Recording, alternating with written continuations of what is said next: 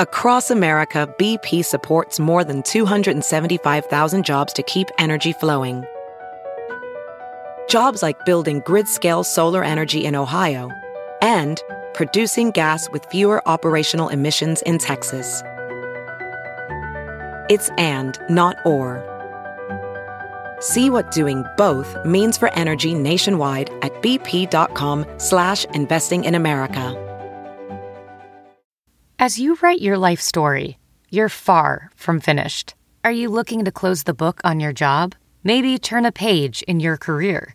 Be continued at the Georgetown University School of Continuing Studies. Our professional master's degrees and certificates are designed to meet you where you are and take you where you want to go. At Georgetown SCS, the learning never stops, and neither do you. Write your next chapter. Be continued at scs.georgetown.edu slash podcast. The following podcast is a Dear Media production. Hi, this is Debra Messing. And I'm Mandana Dayani. We decided to create a podcast to introduce you to the people who inspire us most. These are the dissenters, the people who just made a decision one day to break down the establishment and build a new one. In the greatest times of grief or even the most ordinary of circumstances, many heroes will rise. You just have to take that first step. So please tune in. We can be found anywhere you listen to podcasts. There are heroes everywhere. Discover them, become one.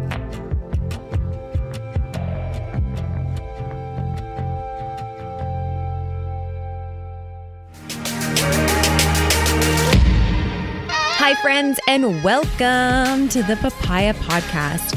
I'm your hostess, Shrine Hermostess, Sarah Nicole, and each week I'm going to be dishing out some sweetness mixed in with some seeds of wisdom or something like that. So get ready to get inspired, get candid, get real, because we are all in this digital space together. All right, everyone, welcome back. So, I don't even know how to really intro this person because it's a pretty dream guest for us here for sure, without a doubt. Um, you might know her as Tahani from The Good Place, but you might also know her from her incredible acts of kindness and activism and feminism and all of this amazing stuff that she does through the I Weigh movement online and now on a podcast as well. So please welcome Jameela Jamil. Hi, how are you?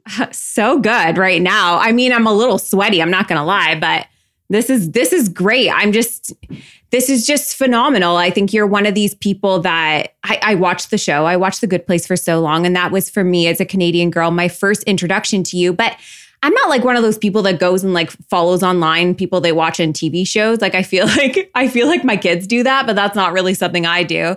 And so I actually found you through the I Weigh movement. And that's when my first like taste of you was.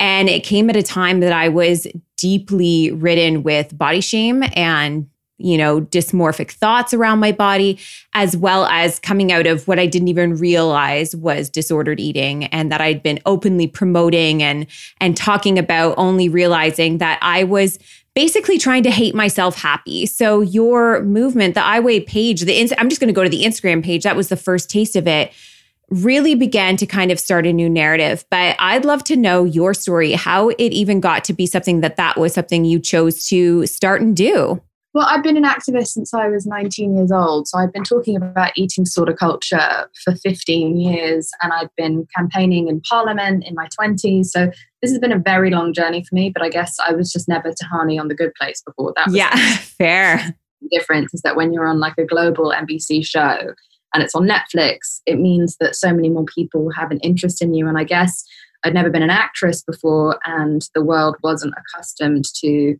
actresses having a very bolshy, strong opinion on mm-hmm. something that normally we should be profiting off, which is the beauty industry and the weight loss industry. You know, we are the ones who most, apart from fashion models, perpetuate this really toxic singular image of what a woman should look like ageless always petite always skinny always prepubescent the kind of lolita aesthetic and so for someone just to be calling bullshit so aggressively on that, I think is why it suddenly caught the attention of the world. And I also think pre Me Too, I would have been demonized for it. But because Me Too had happened and been so successful, the world was readier for an outspoken woman who was rejecting a system of oppression.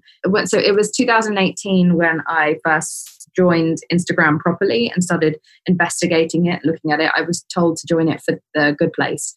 And I clicked the explore button and just kept on seeing these images of famous women like the Kardashians or Taylor Swift or Selena Gomez with a number written across that body and their, their body. And the number was never how much they weigh. Sorry, the number was never how much money they'd earned or how many awards they'd won, all of which they had a lot of those things. The number was always what they weighed in kilograms or pounds. And once I clicked on that once, the algorithm started sending me hundreds of these of different famous women, even one of me that had a false weight on it. I tried to find pictures of famous men with a similar thing written across their bodies, and I couldn't find one single image of a group of men or a single man who wasn't a UFC fighter where his weight was written across their body because we don't care what men weigh. We don't care how much space men do or don't take up. We just care about a man's achievements and contributions to society. We don't give men the extra homework of also forever maintaining a prepubescent Victoria's Secret model aesthetic. We don't think that that's important for them. And so I snapped and I wrote on the internet what I weigh, which is my financial achievements, my independence, my activism, my relationships, my friendships, the eating disorder I'd survived.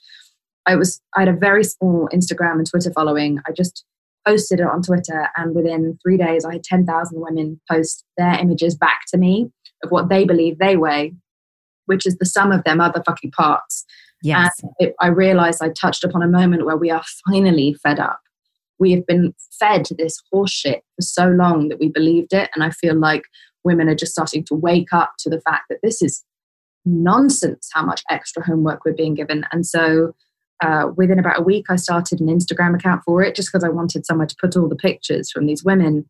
And I had no idea that two years later, we would be like a full glo- global movement and we have 1.2 million followers. We have a youtube channel. We have a podcast. And we have we are working on changing two laws in america. And we've changed the global policy on facebook and instagram around diet culture and cosmetic surgery procedures. My gosh. I mean, talk about accomplishments. I think it was needed. I think it was needed and and for somebody who's been in it and had, you know, diet culture claws in her back for subliminally her entire life. Like I was a I was in a bigger body my whole life until I went through this weight loss journey and it was incredibly eye opening the differences in society, the way they treat you when you're smaller, the way you are accepted when you are smaller, the privileges that you somehow walk into when you're smaller.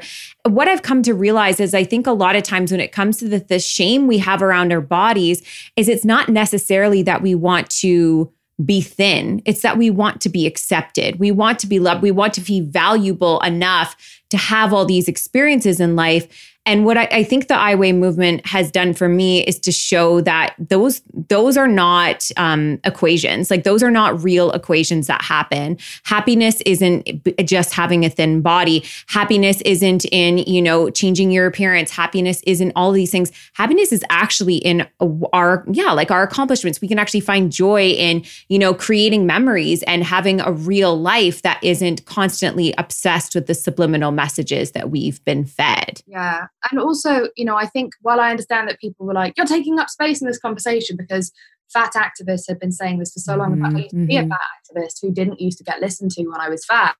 And I used to be called jealous and bitter, just like they now are. Oh. Um, I was thin.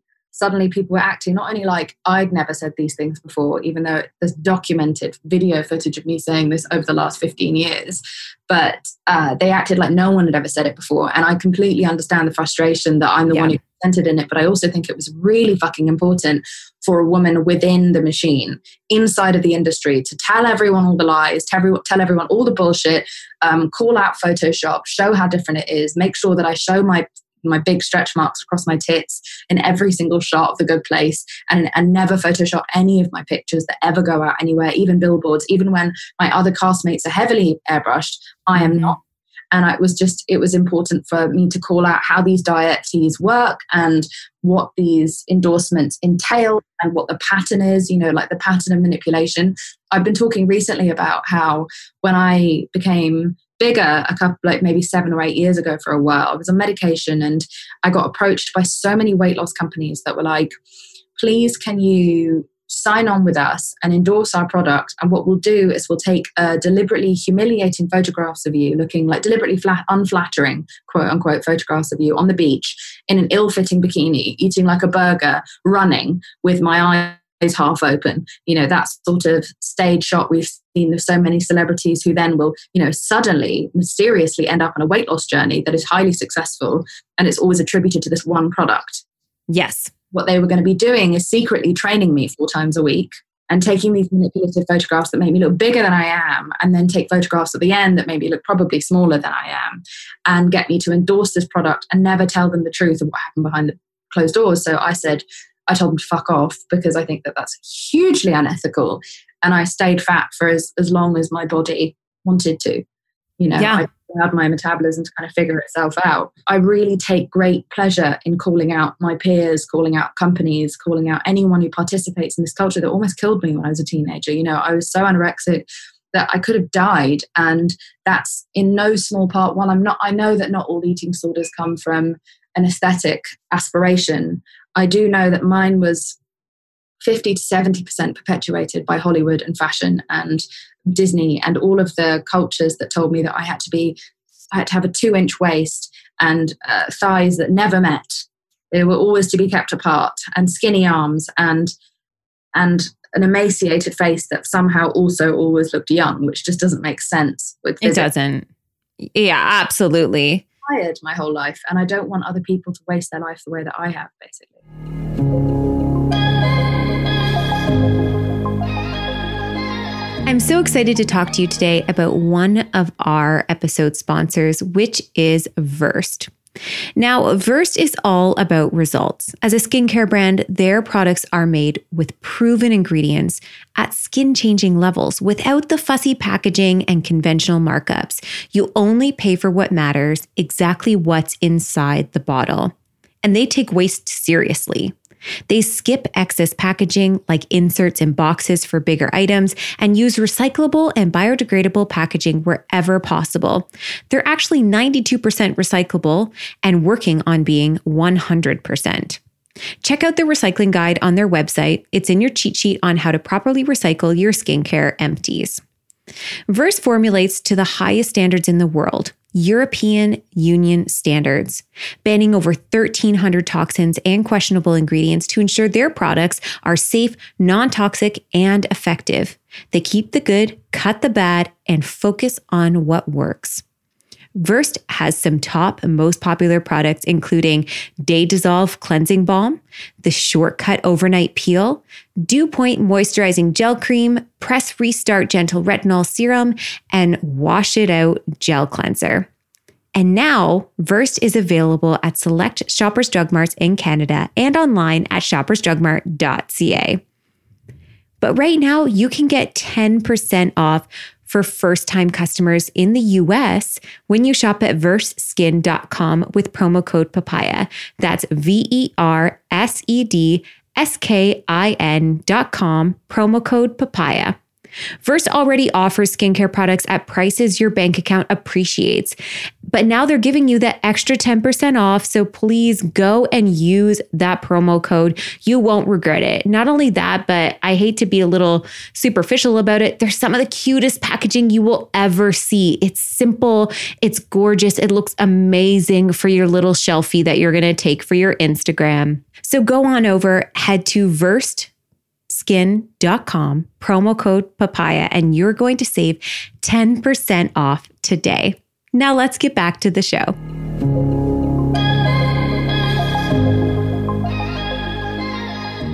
This is such a repeated story. There's so many women on this side of it and it feels like they're they're so intense about how they want to share the story because they recognize how many women and and men are truly missing out on their experiences with life because of these things. And to say that like there isn't so much like predatory actions like you've just displayed. I'm pregnant right now. My inbox is full of weight loss companies because they see it as, "Oh my gosh, you've gained weight. Let's help you." I'm like, "No, I'm I'm actually pregnant. Like, I'm not even allowed to be pregnant on the internet without being asked to promote some sort of a weight loss product. Those skinny teas, I remember when back when I was first coming out of, like, I was actually still in heavily disordered eating. Um, I was approached by a skinny tea company and they offered me in like five figures I was a single mom at the time of three little kids, and I had no idea how I was going to take my next paycheck. And that's when I knew the ethical difference in taking something because you need that money or whatever and doing damage to other people. I knew how this stuff worked. I knew that it came from like, it, it literally just gives you diarrhea. And I think that's what I found. And at the time, I had no idea how to talk about that stuff. I was like, I don't want to get into any legal trouble. I don't want to get, I don't want to like ruffle any feathers. I don't want to bring any shame to anyone. And so I kind of sat alone with that and just like quietly said no to it. So it wasn't until you started bringing a lot of these things forward that I feel a lot of people felt like you're right. Like all of these things have been happening to us in predatory ways and we're not even recognizing it or feeling free to kind of talk about it. And and I think this is one thing you've been an activist for a long time and I've always said I'm I don't want to be an activist. Activism is not for me. Until this last year, until I kind of realized that to have a voice is to be able to use it, but it is still really fucking scary. I think for a lot of people who potentially are really big people pleasers or really um, have a lot of social anxieties and stuff like that. What would you say to people, you know, now that especially we're talking about being privileged. You know, I am the same as you. I used to exist in a bigger body. Now I'm thin. I'm way more listened to and way more celebrated for talking about owning my body now than I ever would have been in the past. So I get that there is massive, massive differences here. But when we talk about activism, how can we kind of take those first steps? Like if you go back to you 15 years ago, what things would you have done differently and what things do you do now to kind of maybe spark and inspire some more younger activists or people who are just starting out for the first time it's really important to pace yourself and do whatever you feel you are mentally sound to do because activism mm. is really hard and it can be really lonely. And if you are a woman who speaks out against systems, you are resisted not only by men but also by other women. You can trigger people all the time. Some people are angry with you because you are dismantling a system in which they get to be privileged, mm-hmm. and some people get angry with you because you are doing hard work that they aren't doing, and that's triggering them because you're making them feel bad about their own inaction. So then they want to distract you or dismantle you for that. So I think it's really important to understand activism is not easy. It's something you need social and emotional support when you participate in. But there are so many ways that you can help without being the front of a movement. And those are aligning with people like me or you or change makers who can create petitions and change laws and give you phone numbers. You can choose to boycott companies vote with your dollar like decide who you're going to back. The thing that women in particular you know we're 80% of the market. And so we have been so targeted forever uh, when it comes to making us feel bad about ourselves about our lives in every way not just our bodies in order to make us go out and buy things to fulfill that void. Um, we have to understand that we've been taught forever that the market controls us, but actually, we very much so entirely control the market. The market truly wouldn't exist without us. We're 80% of it. And so we get to decide. We made the Kardashians famous. We made all these big influencers big influencers. That didn't just happen out of nowhere. We followed them. We clicked on that. We engaged with them. We supported them. We supported their brand. So if we gave them that, we can take that away. And I'm in no means trying to say we should cancel the Kardashians. I'm just saying that we have to understand that we can choose what we see in our feed curate your mind curate your what you curate your periphery i think you know and understand that you don't have to be subjected to photographs that trigger you to people that trigger you and you should stay away from companies that participate in the things that hurt you and hurt people like you you have all the power. And I think that we're starting to wake up to that now and realize that we can choose who we make famous and what we make famous. I 100% agree with that. And it wasn't until somebody actually said to me, like, you have power, like, you're putting power. When we follow somebody, that's actually putting power behind them. And I think we just feel like a mosquito uh, out in the world and you forget like if you're a mosquito in a room you actually have impact right? So sometimes i think we feel like it's too big and we're just too small to do anything but yet we actually massively have these impacts and and everyone has their own levels of influence or how they put their power behind things. But i got to say you also you tend to extend grace in the right ways as well. You've called out the kardashians a bunch of times on things but then recently when we saw Kim post this really corseted photo. I think your caption was one of the more beautiful things I've read in some times because you actually extended a lot of grace to the fact that this is an example of somebody who is in the grips of what this culture is breeding. This is not just one person. This is, you know, truly and truly put it back into the hands of followers saying, are we going to put power behind this message and you know perpetuate it forward? Because this is somebody who's in the grips of it and we're actually encouraging it over and over. How have you kind of come to a place where you really between you know wanting to call out people but also wanting to create change? On an example like that how did you really land in a place of like almost extending grace to somebody like kim who clearly is in it. Like she's and Khloé as well. We've we've seen it. We've seen how in it they are without necessarily having to support them. How do you kind of bridge that gap? For me, it's been really interesting being here for five years in Los Angeles, sort of belly of the beast, and meeting all of these actresses who are so known for being you know very beautiful and very thin and, and looking ridiculously young for their age and they're all i mean i'd say I've met almost no one who has a balanced and healthy approach to their face or their body. And seeing how much that while they are the people who perpetuate it, they are also victims of it and they are afraid of food and they train three times a day and they are consistently studying and analyzing themselves and injecting themselves and using injections to take that out and just consistently editing, panicking, worrying about being seen without makeup in the makeup room amongst other actresses.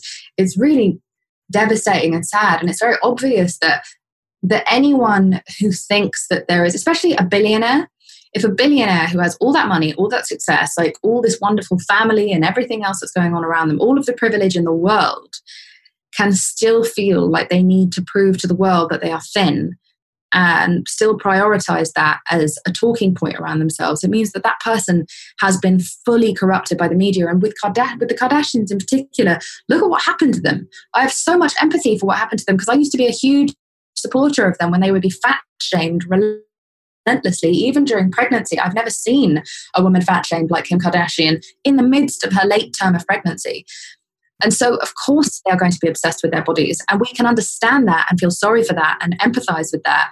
But it doesn't mean that we can enable them to recycle that culture and put it back out to other young girls. You know, I think sometimes some of the pushback I get is from adults who are like, yeah, we know these diet teas aren't real. Yeah, we know they Photoshop their pictures. Yeah, we know they have surgery. And it's like, yeah, you do because you're a grown woman.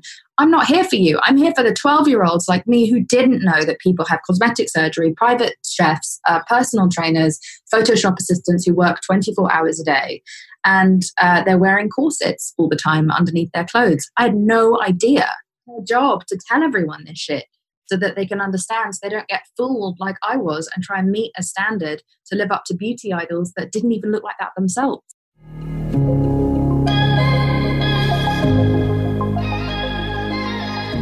Let's take a pause from our show to hear from one of today's sponsors, PayPal. Right now, we are supporting each other more than ever, especially our loved ones.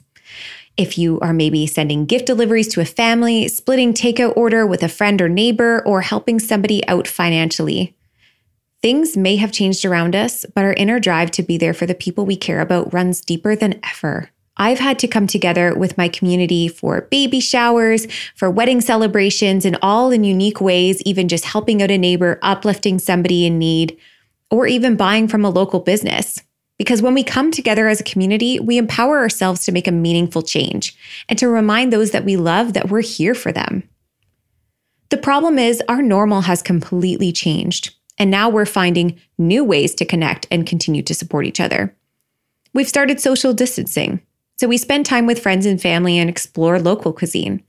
We're doing more to support and advocate for underrepresented communities. What we need more than ever is an easy way to support each other from afar. The solution? PayPal app. With the PayPal app, sending and receiving money is faster and easier. You can stay connected with the people you love, quickly and securely sending money to friends and family just about anywhere in the world. You can even start a money pool to split the bill, go in on a gift, or fundraise for a good cause. And you can support the places and causes you care about most. Make a touch free QR code payment at your local favorite restaurant or farmer's market. You can even donate to a local nonprofit or support a cause from across the country. Right now, PayPal is making it easy to pay safely, quickly, and easily. Download the PayPal app today. Terms and conditions do apply. Now let's get back to the show.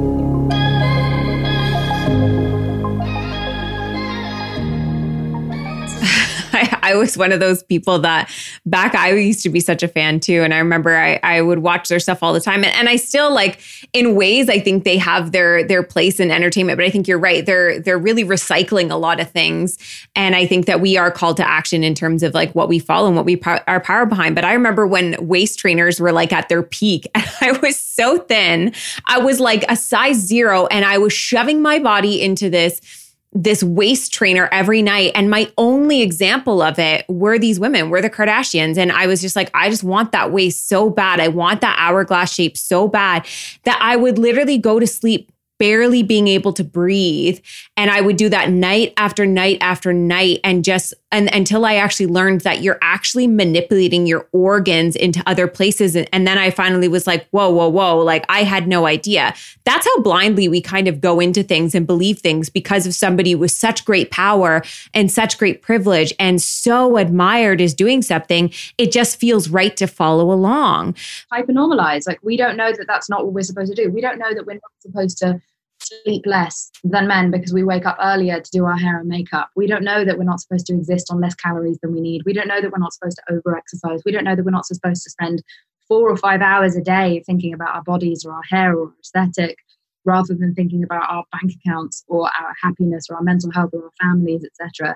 We don't know that that's not right because it's so normalized. I like I remember being at school and every single girl in my school pretty much having an eating disorder and this this really long there was no shame around eating disorders. It was a badge of honor. Like being bulimic, being successfully bulimic was something other girls would be jealous of. There was this long queue outside the toilet after lunch every day of girls taking turns to throw up. I was a girl who sat next to me in maths who used to uh, weigh herself uh, while eating lunch so she could watch the dial move as she was eating, not understanding that physics isn't the same as calories. You know, right. who didn't understand what they were doing. And, you know, I now have a body that doesn't work properly because of everything I did. You know, I have trouble with my digestive system, my adrenals, my kidneys, my bloody insulin levels, my bones, my fertility. Uh, I, I'm fucked because yeah. of this stuff. And I haven't partaken in that industry in like 10 or 15 years. And it's just all the damage I did back then that is so potent that I'm still fucked now. And I guess that's why I can't be in this industry and watch these very clearly like not not entirely undamaged women perpetuate the same monster that has dictated their happiness I can't have I can't stand by and watch it. I'm kind of glad they are not. I think I think you're avoid I think in any in any type of if that's going to come out, we also need the critical thinkers like you. We need people that kind of come out and and argue a different side or kind of sh- peek behind the curtain of what's real and what's not because you're right. It's it's the ones like my daughter, my one daughter, she'd be like, "Oh my gosh, she come off TikTok and she'll tell me this whole long like graphic story about some crime that happened and I was like that doesn't sound real and she's like no I saw it on TikTok. They literally will believe anything they see because it's been told on a platform that they just that must be true. They don't they it's sad because it's almost like they haven't been lied to enough. Like they haven't realized how much they've been lied to yet. And it's sad because you want to you want to kind of hold them and be like you shouldn't have to get hardened to the world to be critical thinkers to know that people will lie to you to sell you things, to sell you a story, to get more likes, to get more shares. It is it is truly a terrifying thing to kind of teach your kids to learn that people will lie to you. That that that is something that will happen in society, right? Exactly. And we're sort of soaked in the fallacy that ignorance and innocence are mutually exclusive. Whereas all I'm trying to do, like, people think I'm trying to cancel the Kardashians or influencers. I'm not. All I'm trying to do is educate people. I think that's all the power that people need. I think people are inherently intelligent and their instincts work appropriately. But if they're just being bombarded with lies, then we're in so much chaos we can't see what is real and what isn't. So I think it's just my job to be an educator. I'm not the punisher. I'm not here to like kill anyone or get rid of anyone. I'm not a vigilante. I'm just trying to wake people up to realize so that they can make these decisions for themselves. Like, look at how much the sales of diet teas and detox teas have gone down since I've done all of my incredibly crass and crude videos and comedy bits trying to explain the actual damages of these products has been a palpable shift in the industry because people realize, oh, it's laxatives. That's all they needed to know for not only people to stop buying it, but people stopped selling it because it became embar- I made it embarrassing to sell diet and detox products. And I think that might be the proudest achievement of my entire life. It's just making it embarrassing to participate in because you should be fucking embarrassed if you take money to, perpe- to perpetuate this kind of prison culture of eating disorders. Yeah. And it almost took what was, I remember reading in a 17 magazine when I was a teenager. I was working in a pharmacy at the time. So all we did was read magazines. And I remember reading about one of the girls from the Clueless show, and she was struggling with an eating disorder, but it was using laxative. So basically, they just took what was an eating disorder and packaged it into something that looked like it was wellness and sold it out into the world. So and when you re- when I read the article when I was a teenager, I didn't suddenly go, "Oh, that's how I can lose weight. I'll just go and eat laxatives" because here I am hearing the story of how horrific her life was going through this and how her body stopped functioning in ways that she couldn't even go to the bathroom normally anymore. And suddenly it was you know packaged as as a diet product. But i love that you kind of said that you you kind of talk about these things so that people can make decisions. And this is where i'm constantly stuck. And so while i have your fucking ear and voice i'm going to ask the question how do we balance body autonomy with everything going on in the world because here's where I get stuck and struggle because I know that I've made decisions for my body in the past and then I've moved past them. I know that there were times that I definitely wanted to go down some really aggressive paths and then I didn't or change my mind or whatever.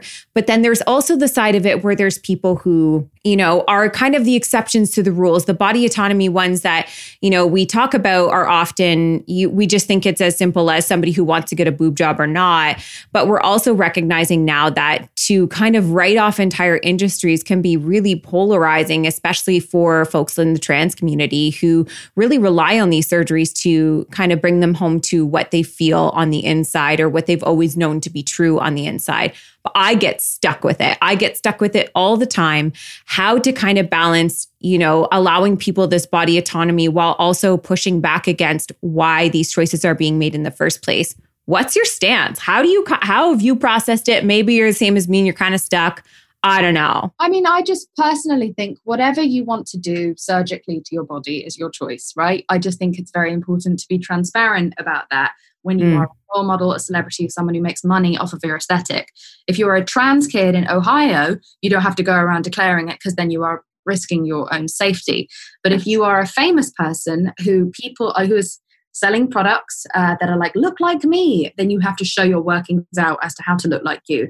Chrissy teigen is a wonderful example of someone who i remember this tweet and that was the moment i started following her that a girl said you're so beautiful how can i look like you? And she just said oh well uh, i mean i guess i had my nose and my chin and my cheeks done and i have fillers so that's how you look like me if you want to it was really painful, but I don't regret it. And I just thought that kind of candor is exactly what we need. I'm not saying someone can't change something that troubles them. I understand that we still live in a world that does punish us for the way that we look, but you have to be open about it if you're going to make a fucking single dollar of the way that you look, because that is false, that is true false advertising. And where I stand with surgery versus an actual doctor is administering surgical procedures, right? Yeah mostly those are done with actual healthcare providers. Uh, the difference between that and a dodgy detox product that isn't FDA regulated, that isn't monitored by a doctor, means that you are putting actual poison into your body. I mean, some of the things that I've been working with Harvard STRIPED to create two laws to protect minors from. Um, diet and detox drinks, so anyone under the age of 18, uh, for muscle building and for weight loss. We found out that there is speed in some of these diet drinks. Whoa. there are addictive substances in these drinks. We found out that there are laxatives in almost all of them. And by the way, laxatives aren't always senna. Laxatives are sometimes things like magnesium citrate, which is a, a kind of like quote unquote health laxative that is incredibly bad. It can give you IBS, it can give you all kinds of bowel problems forever, a lazy bowel forever. And then we found out that in the boys' muscle gain products, they were putting Viagra in a lot of them and heavy metals. So? Are, we're ingesting poison when we take these unregulated old powders from off the internet, which is a fucking crazy thing to do. And we're just drinking them gallons and gallons every single day on a pursuit for something that isn't going to happen. You're just going to shit fire and then you're not going to be able to shit again by yourself for another five days. And just people need to understand that. So, you know, 24,000 kids a year are admitted to the emergency room, I believe, for taking diet and detox products. That is oh my gosh. Administered surgical procedures. I had my breast reduced. Wonderful. Very open about it. Love love smaller boobs.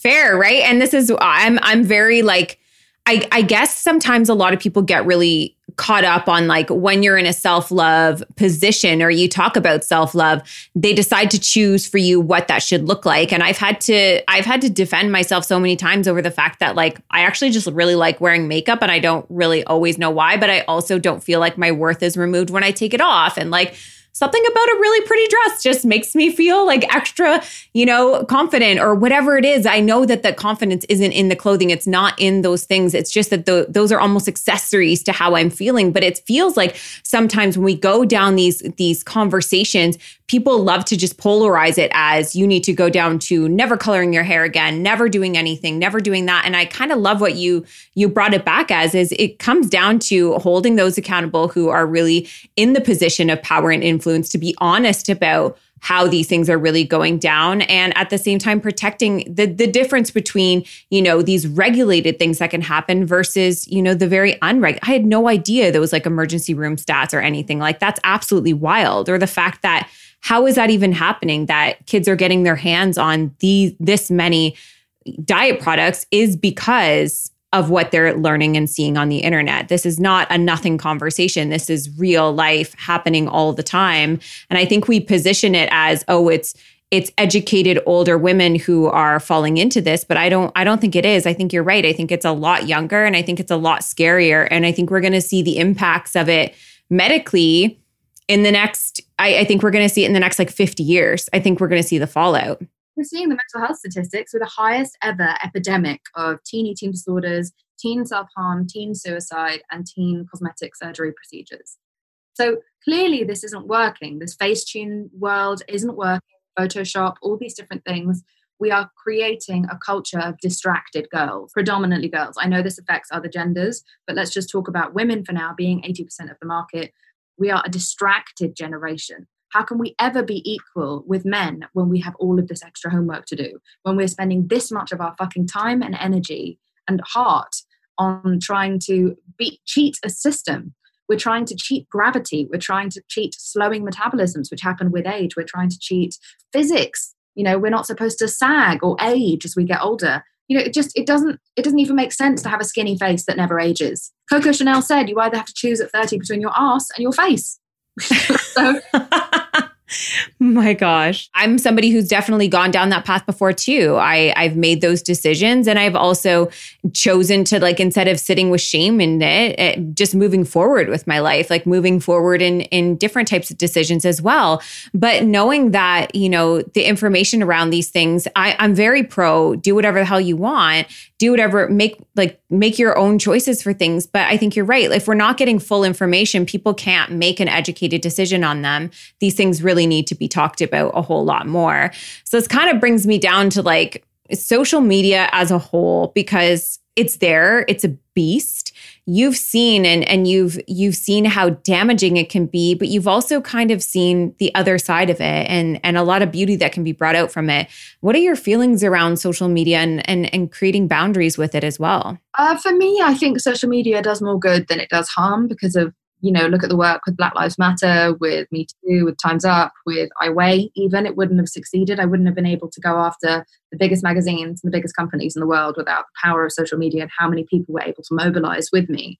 I do think we need to teach kids in schools about the dangers of social media, about what Photoshop is, how it works, how much of what they're saying isn't true, how much porn isn't real. Their mental health is being harmed by the fact that they are being so consistently lied to. And we need to teach them how to be truly literate in social media. And we need to teach self defense of the mind. You know, we teach self defense of the body, but we never talk about how to protect your space, how to no longer surround yourself with toxic people online and offline in order to make sure that you have a sound, uh, safe space in your periphery.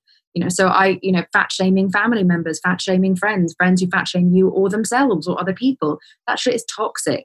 And following people online that either fat shame or just sell an unrealistic ideal, or even are naturally just skinny and beautiful. Like one of the, I don't know, I don't know if they're naturally like that, but let's just take like a Hadid, for example not selling any diet or detox products. Kendall Jenner not selling any diet or detox products, but maybe that's going to trigger someone looking at those images and it's going to make them feel bad about themselves every day. You don't have to follow it. You're not going to lose any kind of any of your brain cells, any of your social currency by not following these people. It's not important. It's definitely not as important as making sure that your brain is being nourished and not taken away from every day. Follow activists, follow writers, comedians, artists. There are so many incredible, you know, people online, so many great creators. There's so much that you can find that can expand your horizons. Social media has exposed me to more amazing people than I could have ever physically met in my life.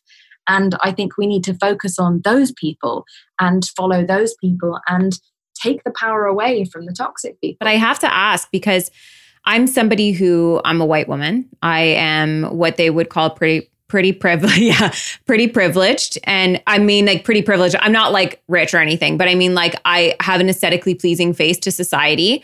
And I still am a size 810. So I am still existing within the realm of thin privilege. I can still shop wherever I want to. And I remember what it was like when I couldn't.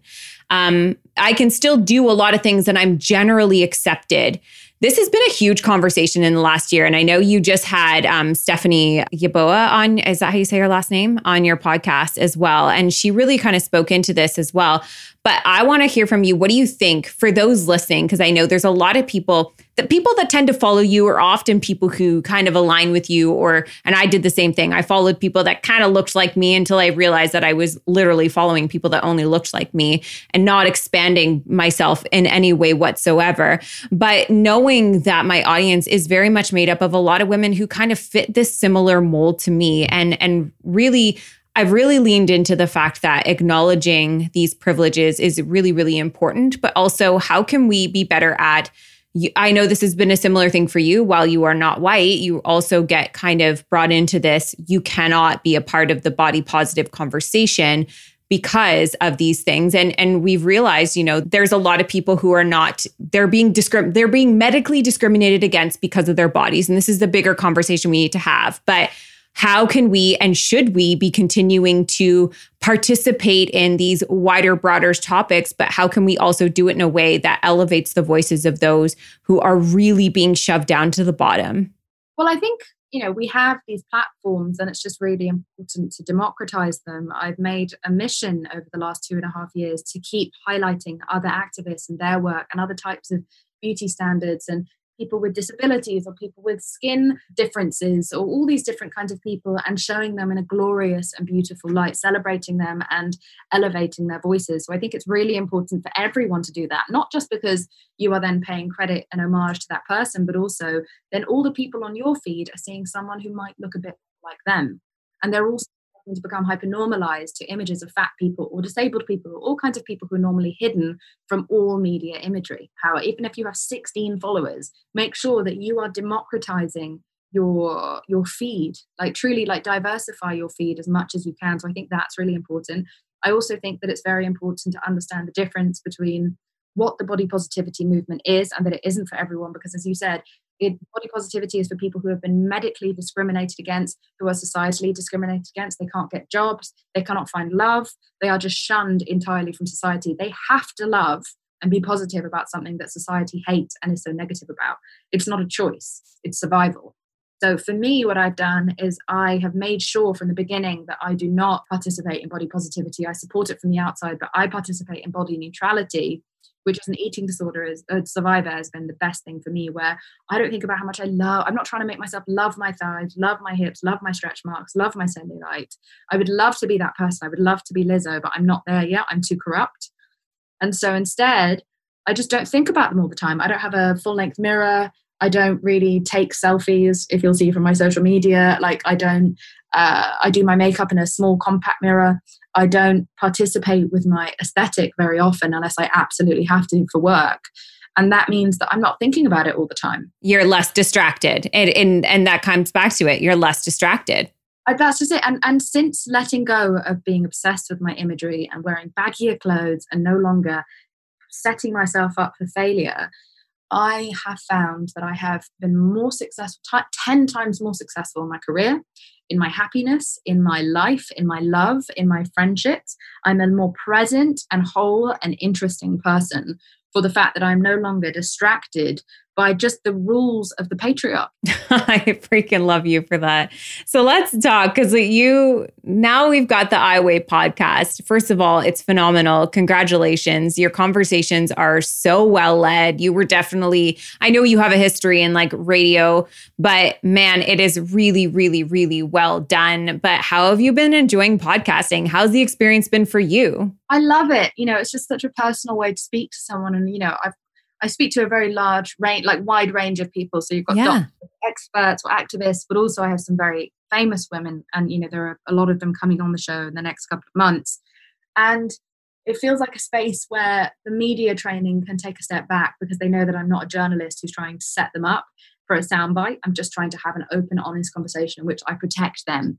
And so it's been great to have such a wide range of people from different backgrounds and ages come on and just tell the whole truth about mental health, about shame, about insecurity, and their journeys, their most honest journeys. And I think that what I've been lucky to see is that this podcast has been responsible for making people feel a lot less alone because we're trying to destigmatize and demystify the symptoms symptoms of mental health issues. Yeah, and I think that combined with also opening eyes to things that potentially we had blind spots on for for a lot of these. Again, it, it, with using your own privilege, it's been such a platform to kind of peek into the realities of those who have very different stories or the ones that we've never heard before. Like you've had some incredible guests on, but I think you're it's going to be it's going to be something else. And i think it's been such a beautiful thing to be able to watch the I Weigh movement go from these instagram photos where people did you know little overlays of how they were going to truly weigh themselves if they were no longer going to be a number and they were going to be something more. And now to bring it into a much bigger conversation on a podcast which to be honest, the reason I love podcasts so much is because you have a captivated audience. People can't interject their own opinion in there, they can't interrupt you. It is like a moment where you're still as a listener and they're captivated. And I think you are the perfect person to be doing something like that. So I'm really stoked. Um, tell everyone where they can find you if they like. Clearly, everyone's already following you. We're going to have stuff in the show notes as well, but promote the hell out of yourself right now. Well, uh, we have a YouTube channel called I Weigh. Uh, well, it's actually just under my name. So if you just type in forward slash Jameela Jamil after YouTube, you will find a YouTube channel that is all about I Weigh. It's all me finding uh, young activists and writers and social commentators and docs. And also, I have this podcast that's called I Weigh with Jameela Jamil. It's available wherever you find your podcast. It's just about mental health shame and knowing that whatever you are going through, it's okay. You can find a way out. There is hope and you are not alone. Thank you so, so much. This has been truly such an honor. And I think I've learned more in this hour just recognizing distractions of life than I have in several months in, in the quietness of this quarantine. But I really appreciate your time and, and energy and everything you've brought today. So thank you this evil little voice in our head that says things to us that we would never say or never tolerate being said to a friend or a friend saying to themselves of you're too fat for that job. You can't wear that dress. You don't deserve love. You don't deserve sex. You're bad in bed because of the way you look. You should only have sex with the lights off. You are old. You are fat. You are worthless. Um, you are invisible. All these things that we say to ourselves. These are horrifying sentences that we are we've ingested this hatred of our bodies from the outside and now we've kind of grown it and nurtured it and built it up to this big monster inside you have to kill the bully and if there was ever a moment of stillness in which you can do that it's now you're so charming and you're so sweet and you're also so educated and so wise. You're just such a package. And I just so appreciate you today. So, everyone, I'm going to put everything in the show notes go and check out everything that's going on, especially the podcast and the YouTube channel. It's really going to give you a deep dive into everything that's going on with the I Weigh movement and and really start removing these distractions in our lives and really getting down and focused on you know, peeking behind the curtain on real stories with real people and weighing ourselves for much bigger things than a number on a scale. So, thank you so much for joining us this week, and we will see you next week. Well, friends, thank you so much for tuning in and listening to today's episode. For more information on this episode, check out the show notes or find us on Instagram at the Papaya Podcast. And if you loved what you just listened to or know somebody who would, please share it. Simply screenshot today's episode in the podcast app and share it to your Instagram stories. And don't forget to tag us. Last but not least, if you'd like to lend your personal support to the podcast, take a moment and leave a review on iTunes. We would be oh so grateful. Tune in next week for a fresh new episode of the Papaya Podcast, and we'll see you then.